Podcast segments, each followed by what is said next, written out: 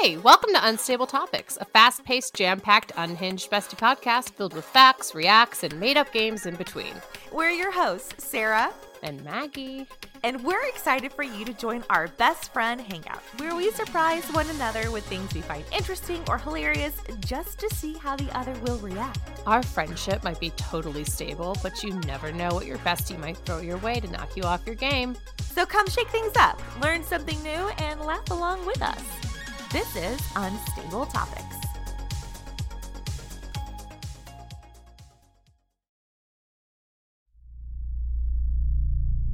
In the darkest corners of the internet, a nameless, formless entity has been growing. No one dares question where it was created or what it wants, but those who have been entranced by its musings chant its blood curdling name in unison. Horror Movie Night! Find Horror Movie Night on your favorite podcasting app or at hmnpodcast.com. Hey, do you have an idea for a podcast but don't know where to start? Or do you have an already existing podcast that you want to take to the next level? Well, check out WeKnowPodcasting.com. From concept development to theme music to editing to logos, WeKnowPodcasting.com is a one stop shop for all things pod. Don't hesitate to hit us up. We're very nice.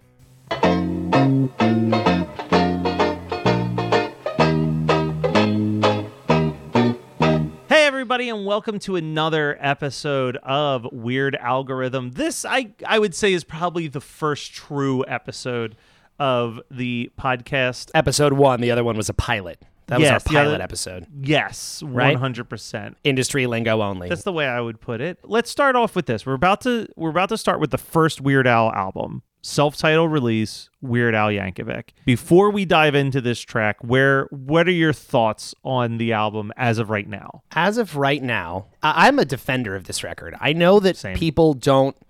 uh, You know, it's interesting to listen to because it's definitely not fully formed for him, and I, you can you get the sense that he's trying new things, and I feel like really in 3D is where you get fully formed Al as we know him now. But this record as a starting point, as in him like testing the waters musically and kind of finding his voice as a songwriter, I'm fascinated by it. I think it's really interesting. I think he does some musical things in here that he actually does not go back to again, which makes it really unique in his catalog. The songs are probably not the funniest, No. but at this point in my life, that's not my top priority when I'm listening to Al and I'm I'm into how fascinating some of the choices he makes are. And in, on this record, especially on the originals, there's some really, really interesting stuff. Yeah, I really like this album. I've heard that even Al doesn't like this album. Yeah. I don't think it's his greatest, but I think it is far from his worst album, honestly. I, I think that, like you said, it's very interesting. It's definitely his darkest. Super in just dark. Lyrical tones and musically, it's like really weird. I'm excited for us to get to the closing track. I think the closing track is one of the darkest songs he's ever recorded. Well, I was going to say, talking about Al liking this, you know, years ago, and actually he's about to go do it again, but I saw him when he did the, the Vanity tour and he was only playing the originals. And this record was really neglected. I think on the entire tour, the two that he played were Happy Birthday and Mr. Frump. He did not do any of the others, and I like I was talking to friends of mine because, and again, not to jump the gun too much, but like there are some of his originals on this record that are really, really good, and clearly he's not. he's he's not into it so much anymore, which is fair enough. I mean, you you grow a lot as an artist, and I I understand some of the early stuff can be cringy to look back on, but Yeah, I, I mean, I, again, I won't play my hand too early, but Yeah. there are at least two. As of right now, I haven't re-listened to the album yet. Mm-hmm. I've just listened to the first track, but my recollection is that there are at least two originals that I think are among some of his strongest. So we'll. I'm uh, going to bet that we agree on what they are. I, I'm excited to see how that plays out. But Yeah. we're gonna start. So a few quick facts about this album. First of all, it's the first album produced by Rick Derringer, uh, which became a relationship that Al had for decades. I want to Yeah. say put this out on Rock and Roll Records in 1983. Not as many parodies as a normal Al release. There's only five direct parodies and then seven originals. yeah. But the thing that I think is noteworthy about this album, and it's kind of what I like about this album, and I wish that he would go back to this a little bit, is every track has an accordion on it. It's Every- true. every single one, and I think that that adds such a cool layer to these songs in in a very punk rock way. There's a moment in the music video where I was like, dude, Weird Al's punk rock. Album charted at number 139 on the Billboard Hot 200, uh, and critically, it received lukewarm reviews. In fact, many of the reviewers at the time felt that Weird Al was just a throwaway act who would not be able to overcome the stigma of releasing a novelty debut record. Um, oh, how wrong they were. Another interesting random thought just about this record it's the only album that does not feature Jim West on guitar. Really? Rick Derringer plays all the guitars on this record. He joined very early on because he's in the music video Yeah. for Ricky. Um, but Jim West was not in the band uh, when they made this record. So Rick I Derringer is playing all the guitars. Yeah, yeah, yeah. It's the only album that has that variation in the lineup. Super interesting. I love the Mad Magazine inspired artwork too. Yeah. I think this is, for my money, this might actually be my favorite Weird Al album cover. The album cover is extremely punk rock and super interesting because it does have a lot of his you know, if you look closely at it, it, you see all of his like references and how, you know, goofy it is and there's comedy in it. But on the surface, if you just looked at this in a bin, you'd think this was, you know, any number of like kind of DIY, you know, punk rock albums of the uh, 70s or 80s, which is great. I'd have to double check, but I'm pretty sure that almost every single song is represented somewhere in the bedroom on the album cover as well. I think that's Like, probably right. Yeah. Like I think like I Love Lucy is on the television, and there's like a check on the ground, and Of like course, an yeah. iron lung. Some like there's. I think he found a way to put almost everything in there. Um, but what we're breaking down is the opening track and also his first music video, Ricky.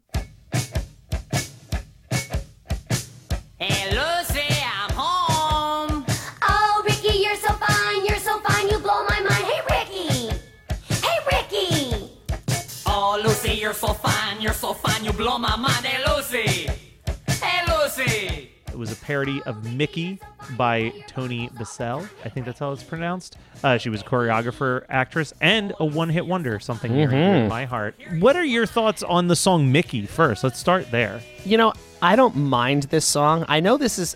Someone told me a while ago. I've. I think this was out with Wheatus at one point, just talking about like people have songs that you have a viscerally negative reaction to. Yeah. And someone told me that Mickey was one of those songs where they were like, the second that they this song starts, they are furious, which I find fascinating. I just I don't know, like I- it's interesting to me when a song can hit you that hard, whether it's positive or negative. But I don't mind it. I don't know. This reminds me. Uh, Mickey always reminds me of like roller skating parties in the fourth grade or something like that. Um, that uh, it would play like you know right after YMCA. Um, It it always makes you think of Wayne's World because there's that There scene you where go. he's That's driving in the too, car yeah. and he can't stop singing it. Like, yeah. But I so I'm kind of with you. I know there are people who absolutely despise the song. I don't mind it. I Yeah. actually think that Toni herself just seems like a really cool person. She's taken some really like you look at like the movies that she's done and like what she's done with her career and she's made a lot of moves that someone in her shoes wouldn't have taken, which I think is cool. She did a lot of like Yeah. weird horror films. She choreographed a lot of weird stuff. Uh, so she seems pretty cool to me. I actually think I like the song. I think that Weird Al's Ricky made me like the song Mickey more in a weird way. That that might be true for me too. Because again, this we talked in the um, you know previously about an early Al album for me was the TV album, which this was on. It took me a long time as a fan before I actually heard the debut album in full. Yeah. That was like I was late to the full albums for him, but I had the TV album and this was on it. Might have even been track one on it. I can't remember. Oh, maybe not. Maybe Bedrock Anthem was number one. Anyway, uh, we can go back to that later. But this was, yeah, no, I, I I heard this really early on, and it probably did make me. Then when I was at that party, roller skating party, and Mickey came on, I'd be like, aha, yeah, that's Weird Al. in the music video there's this moment and and we're going to do a more of a full breakdown of the music video but but there's a point in the music video where a door opens and there's Al with the band and they are rocking out and that mm-hmm. is the moment where I'm like this is really punk rock to me Yeah. like just the way he's playing that accordion with such aggression and like They're just like it. It literally looks like footage of like if you found footage of a band playing at CBGB's, right? Like they're just. I was just gonna say together. the way that the door gets kicked open and the band is there, like if the, if you the door got flew open and the Ramones were standing there, you'd be like, yeah, this makes total sense. Like that's what it looks like it should be. it, it makes so much sense. Yeah. But I think what helped is that they're playing this song just a little bit more aggressive than the original recording. And it Yeah. gives it that edge. But like, I really think that like before I really got into the song Ricky, when I would hear Mickey, I would just think of the cheerleader chant, right? Yeah. I would just think, oh, Mickey, you're so fun. but it's like the melodies in this song are awesome, Yeah. actually. Like that Agreed. guitar riff, that da da da da da da da, Yep. da, like that's great. And it's like um the the technically the chorus, the like da na na na na na na na na na na na Yeah. na na na na na na na na na na na. Like I think that people get turned off by that opening cheerleader part and don't realize how awesome the rest of this song actually is. I totally agree. I, I really do think this is a super fun song. I think it probably, you know, talking about like negative reviews for this record, I, for this to be his first music video, it is probably tough because even at the time this came out, this was kind of like, you know, this is a word we're probably going to use a lot. This got labeled as a novelty song. I'm talking about Mickey was Yeah. was a novelty track, and now Al comes on as this new person who's doing a parody of a novelty song already, and that's like I, again in terms of like an early attempt to be. I guess he doesn't seem to care if people take him super seriously. He does what he wants to do, and you know the idea of being taken seriously doing what he does is that's a tough battle no matter what. But this must have been a difficult spot to start in for him. Uh, and people must have seen this and just immediately thought like, ah, this is just a, a throwaway of a throwaway, probably especially at the time, you know. Yeah, I, I think the other really weird thing to think about is that his debut single features guest vocals, which is like not a normal thing in the rest of his career I at was just gonna to say now this is a good like exercise, right? Like how many songs of his ever have had guest vocals? I can only think of one more I'm trying to think. Because there are really like it is not a thing that he has done. No, it's, it's not- crazy. What's the, what's the one that you can think of? The of? only other one I can think of is Mr. Popeil. oh, yeah. The only other one I can think of that has the lady uh, vocal, like the counter point, uh, Yeah, back and be- forth. and like you get like those weird ones like the dude from Dire Straits insisting to play the guitar part on on Yes. the, that parody or something. But you're like as far as vocals go, it is Al and his band consistently. consistently. Um, and maybe I'll, uh, we'll check this later. Maybe I'm wrong. Someone uh, listening to this maybe can correct me, but I don't. I can't think of another example of a guest vocal on a song of his other than those two, which is No, I, I think Yeah. you're absolutely right on that. Um, I also want to also bring up while we're talking about the guest vocals that this is uh, Tress MacNeille. I hope I'm pronouncing that properly. I am awful Mm-hmm. with people's names. Uh, if her voice sounds familiar, it's probably because you grew up in the 80s and 90s. Um, she had a very successful voice acting career. She's still a successful voice actor, uh, doing such things as Land Before Time, DuckTales, Futurama, The Simpsons, Tiny Toon Adventures, and Rugrats. Uh, with a lot of voice actors, they usually have like their two go-to voices. Trish usually, I feel like she, like she did the voice of Babs Bunny. I feel like that voice is a very common voice of hers, which is kind of like an upbeat, peppy voice. I'm also pretty sure I didn't get a chance to double check this, but I'm pretty sure she's also your go-to voice actress for like a char- a, f- a female character that's been smoking a bunch and has a low voice. Like like I feel like she does a lot of those characters. It's so true. I, I'm I'm actually uh, I'm doing a quick check right here because like I want to say she was mom in Futurama. she was on Futurama, but the one I was thinking of, and it complete it's exactly what you just pointed out. She does the voice of Lunch Lady Doris on The Yep, Simpsons. one hundred percent. Yeah, That's- she's got so that's exactly voices. it. That that was the reference that I was looking for for myself. It's so funny. Uh, but yeah, I I think that she I think her voice on this is fantastic. Honestly, I I think that they do, and we'll get into this when we slide into the music video discussion too. But like, they really do a great job of recreating Rick and Lucy's voices for this song. They do. It's also interesting. It's another like Al is singing in a slightly different, like he's putting on a character in his voice, which is also not something he does that often. No. Especially not in the later records. He really tends to sing everything just in his own voice. Just a general note about the first album is it's the only one, you know, they, they became so disciplined about when they did a parody, they matched the original flawlessly. Yeah. And the first album, this is as you pointed out, it's all accordion. So this is the only one. I, I'm again, I'm the only one. I the best I can tell where it seems like they really tried to do. th- They didn't. They weren't so precious about matching the original. They put their own spin on these tracks. Yeah, they got a little weird on it. exactly, exactly. Yeah, yeah, yeah.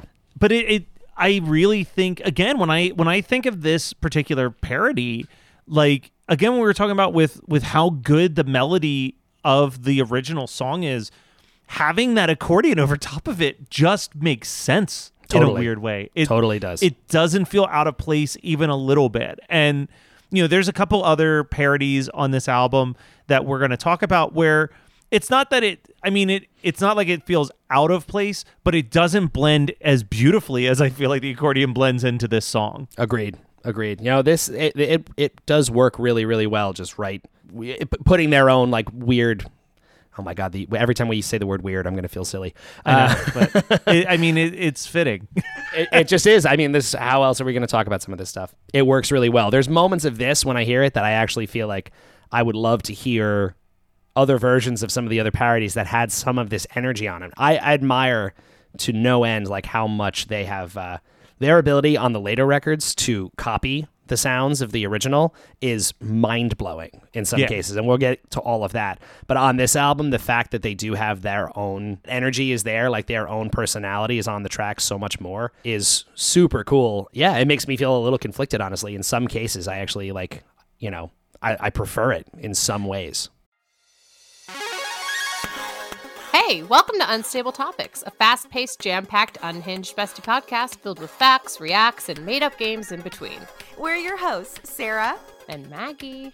and we're excited for you to join our best friend hangout, where we surprise one another with things we find interesting or hilarious just to see how the other will react. Our friendship might be totally stable, but you never know what your bestie might throw your way to knock you off your game. So come shake things up, learn something new, and laugh along with us.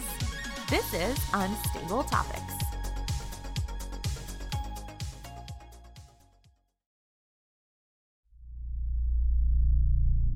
In the darkest corners of the internet, a nameless, formless entity has been growing. No one dares question where it was created or what it wants, but those who have been entranced by its musings chant its blood curdling name in unison. Horror Movie Night! Find Horror Movie Night on your favorite podcasting app or at hmnpodcast.com. there again to to throw back to the punk rock thing that we were saying earlier like there are elements of this where it doesn't feel too far off from like a punk goes cover you know what i mean mm-hmm. like it's a little bit faster it's a little bit more aggressive it's a true. little bit more demented and strange in its presentation but like you know what it is like if you Oh, took yeah. out the vocals and were just listening to it musically you'd be like yeah that's mickey Exactly. Yeah, yeah. yeah. It's it- true. It's it's really interesting. The the other thing that I want to give a, a shout out to on the actual track before we talk music video is I love the seamless way that it just transitions into a cover of the I Love Lucy theme song at the end. I end. was going to say the same thing. Another interesting move that I they've never really done that in any other way. Like they've actually yeah, they they segue into this other thing. They play the I Love Lucy theme song at the end. They are having a lot of fun with the material. it's the only thing I can think of to describe it. They're having so much fun with what they have to work with. This is a great opener. Like this is, is. a great opening track to an album. totally. totally. Yeah. Uh, so unless we have any other notes about the uh, or thoughts about the actual song, let's talk about the music video yes. because I kind of love this music video.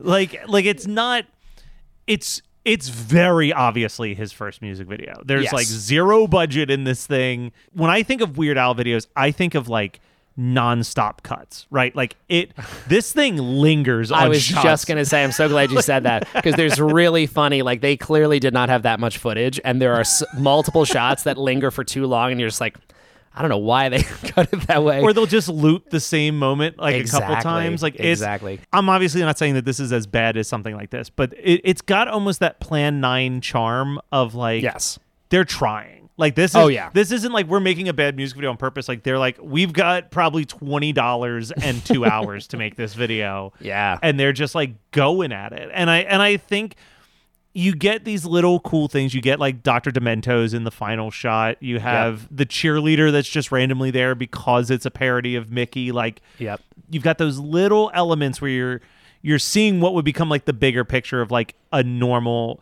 Al music video because I'm trying to think, but really this and maybe like you know two or three other videos in the early days are some of the only music videos of his where it really isn't that much of a style parody of the actual music video that the song is based on. You know That's what I mean? right. Like Yeah, it doesn't look anything like the Mickey video. That's a really good point. I had not considered that. You're right. Because later on, when he does the video parody of a song, the video is always. It's a video parody as well. He's doing Yeah. them both at the same time.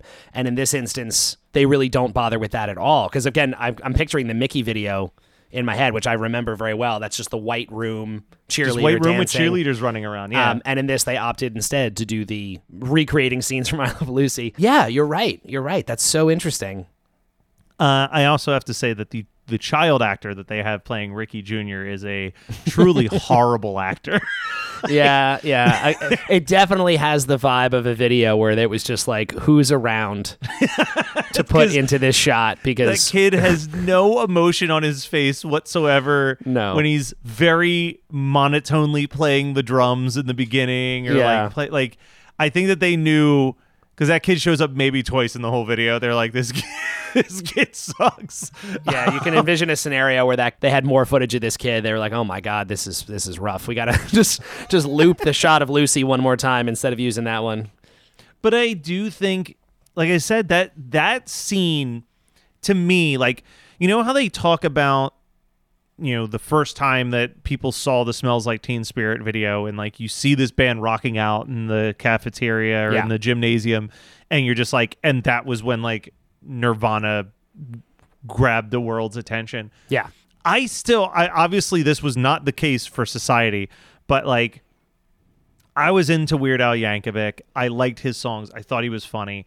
I remember watching that VHS tape, and again, I'm going to bring it up again. That scene where that door opens up and those dudes are rocking out. I was like, I want to be this man, like, because it was Yeah. so, it was so fucking confident. yeah, Like, you know I mean? Like, yeah, absolutely. I'm sure that Al's gonna hate how much I curse on this podcast about him. I should really work on that.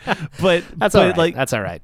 but like there was something about it watching it from the perspective of like I described my Saturday. I was a nerdy, dorky kid.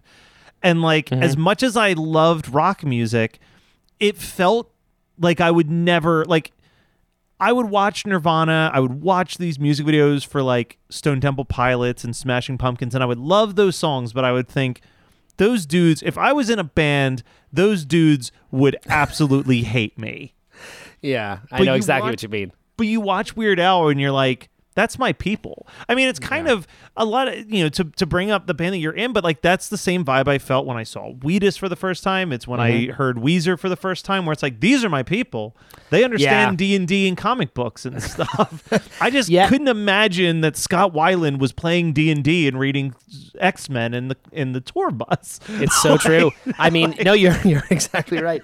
I uh, and I, honestly, I had the exact same experience because I was not a cool kid by any means, and I was you know weird and I had dorky interests, and it seems like at least from a lot of angles that you know rock and roll music and punk rock, all of this stuff was too cool for someone like me or like us or like Yeah. so many people.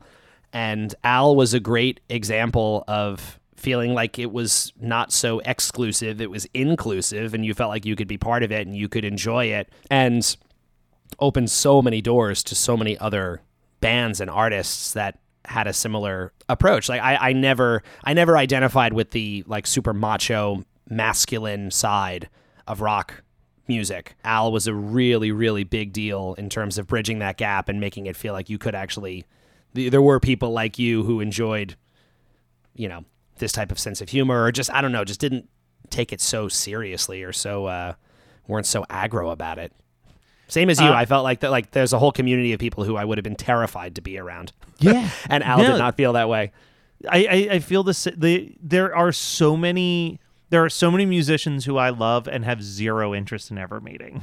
Oh my god! Oh my god! I, I think about that all the time. I, I did a um. you have so many more opportunities to bump into and, them. and I have honestly like I have declined. I, it has actually happened to me. We we did uh, we just played a festival in the UK a few years back, and it was a multi-day festival, and each day kind of had a different theme. And the day before we played, the headliner was Black Sabbath. Yeah, like one of their last i think it was the last show they played in the uk they, at least allegedly the last show. Yeah. and our tour manager was there and he said he was like do you want me to try to get you backstage to meet? We, we were already watching on the side. Like it was Yeah. we were very close. He's like do you want me to get you backstage to meet black sabbath? And i was like no what what would I? what am have I to gonna say to these people? Like, I have not like I'm a huge fan and I love their music, but it's just like there is no way I'm gonna walk away from that situation thinking anything other than like I'm such an idiot. I'm such an idiot. I can't. What what what what, what was I saying? you don't want to become Chris Farley show, right? Like Yes. that's like your thing. You don't want to become Chris Farley show. Previously mentioned on this episode, you don't want to become Wayne and Garth meeting Alice Cooper. Mm-hmm. Like like and that's something that I've put into thought like cuz I I do a lot of conventions and like I have friends who are so excited to like drop 50 bucks, sometimes 100 bucks for like a photo opt and a quick conversation with like John Cusack or or any of these people. Yeah. I love John Cusack. Yeah. I think that the first like the first like 10 15 films he did are like all among some of my favorite movies ever made. I don't Yeah. want to talk to him. Yeah, no, I, I agreed completely. Agreed. But like if you flip side is like, hey, here's Savage like you know, Savage Steve Holland or here's like Cameron Crowe like yeah, I'll take that conversation. sure. Like because Yeah. I could talk about stuff with them. Like Savage Steve Holland seems like the biggest animation nerd on the planet. I could sit and talk to him about cartoons for ten minutes and feel Mm-hmm. Sure. really satisfied. I have a feeling that anything you want to talk to John Cusack about, he'd be like, "Nah, I'm good." yeah, and there's something to be said for just like having those people exist the way that they do in your mind and not having the opportunity to tarnish it. if you could promise me that I would meet Lane Meyer, then like, yeah, I would go and meet Lane Meyer. But I'm not meeting Lane Meyer. Yeah, yeah, yeah. yeah. it's early in the podcast run, but it's it's worth asking this question because I know that I was a Weird Al fan and I was also a ska music fan. Yeah. I'm pretty sure you were a Weird Al fan and Yes. also a ska music fan. Yes. Did we both end up having like a Hawaiian T-shirt phase in our life? You know, sadly, I did not. oh, I did. and I, I, I didn't. I, I was never. This is a. I mean, uh, we can get it. Like I, I never even had as a kid, especially in school. I didn't even have the self confidence to wear that. Like I, I, I was. m- my entire uh, childhood was just like, how can I blend into the background as much as I That is possibly true. can? The Hawaiian shirt is like screaming through the hallway. It- it as is you walk. demanding attention, and I did not want that much attention. That was more attention than I was interested in, so I, I uh, avoided that sort of thing. But I, in hindsight, I kind of wish I had. You know. Oh, yeah. I guess it's not too late. I could closet start of wearing them. Hawaiian shirts now. Dude, I had closets of Hawaiian t-shirts and tie-dye shirts. The the fact that I have never touched a drug would have been shocking to anybody who saw me wandering the hallways. The, so the only other big thing that I want to kind of talk about Yes. or, or touch upon with this music video is again like we have Tress and Al playing the characters of Rick and Lucy, and once again looking fantastic. Agreed. Um, and it's also really strange to think about for what you think of 80s Weird Al. That the very first music video, he doesn't have the mustache, he doesn't have the curly hair, he doesn't have the Hawaiian Yeah. shirt. it's super funny because he, yeah, he had, especially at that time period, that image was so iconic to him. I, I read actually right before we started a little thing that like they shot the scene of the band playing first, so that after that he could shave his mustache to be Ricky. Yeah, that makes So sense. So the scene of them in the room, he did, he does have more of his traditional like the big hair and the mustache, and then after they shot that, he shaved it so that he could play the character of Ricky. I also loved I had just like and this is in both the the track and the video. For whatever reason when I heard this as a kid, the thing that I thought was the funniest of this track was the ridiculous over the top like fake laugh that Al does at the end as the I Love Lucy credit is ending and he so "Ah, good." that really got me every time and I still think that's really funny. Like the look on his face in the video as he does that laugh, he's got this wide-eyed like serial killer look in his eyes and it's just great. so obviously first song that we're really talking about. So all we've got is a baseline right now. Sure. Currently, it's our number one parody. And Currently, it's our number one parody. Congratulations to Ricky for being the number one parody. This will not last very long, I don't think. But at the moment, yeah. And actually, on this record, I don't know. It might stick around for a little bit. I while. was gonna say I'm looking at the other the other four parodies. I Yeah. I think this one might be hanging around as my number one parody for a little That's bit. interesting. Maybe I, I, I'm going to have to make some uh, quick, difficult decisions. I think because this is one of the more well thought out of the parodies on this record. Because a couple of the other ones feel so much more. They're they're more like kind of rough and tumble. They're less produced. They're they're less like you know well recorded as songs and stuff. But I also do have a soft spot for them. So I don't know. We'll see. Yeah, I'm I'm interested to see how this plays out. Well, Matt, that's one down. Oh my God. I think you said 185. 184 more, something like that. That's no big deal. We'll be fine. well, and the other thing that we should note, so so a little like wizard behind the curtain, behind the scenes thing is that if you're listening to this show, there's a good chance you've heard any of my other shows, so you know that I've got a full plate of podcasting. Mm-hmm. And Matt is in a band that tours pretty often and sometimes in completely different countries. so we're going to do the very weird task sometimes of trying to knock out like a full album over like a day or two in recording sessions. These first like 13 episodes, it's just Matt and I, but we are hoping uh, to get some really cool guests on here once we get into like the in 3D era and beyond. So stay tuned. I, I think that we've got some pretty cool people that we're thinking about reaching Agreed. out to that will absolutely say yes. I think they will. I, was, I know we talked about this right away. I know a handful of people in my life who I think would love nothing more than to sit down with us and do a very deep dive on a handful of Weird Al. Of, uh. Exactly. Yeah.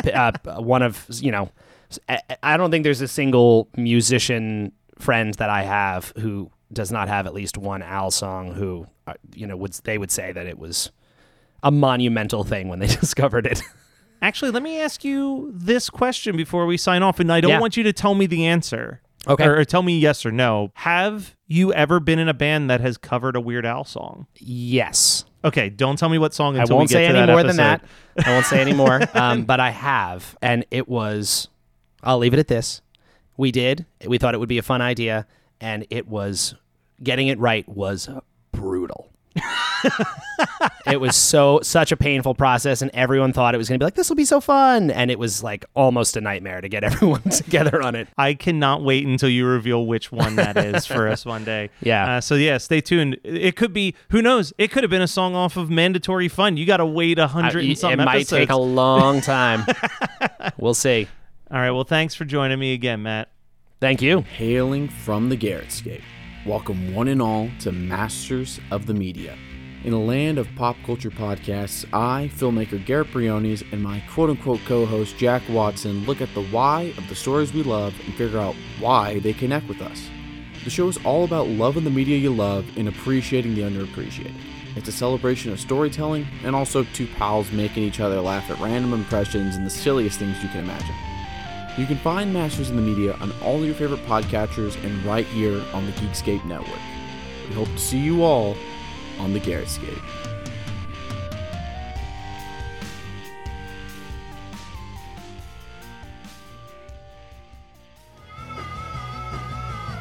You're listening to the Geekscape Network.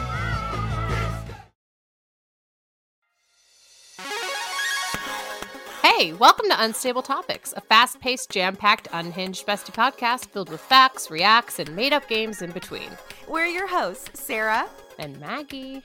and we're excited for you to join our best friend hangout, where we surprise one another with things we find interesting or hilarious just to see how the other will react. Our friendship might be totally stable, but you never know what your bestie might throw your way to knock you off your game. So come shake things up, learn something new, and laugh along with us. This is Unstable Topics.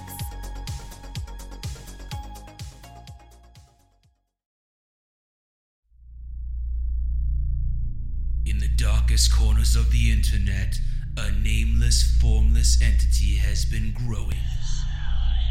No one dares question where it was created or what it wants, but those who have been entranced by its musings chant its blood curdling name in unison Horror Movie Night! Find Horror Movie Night on your favorite podcasting app or at hmnpodcast.com. You're listening to the Geekscape Network.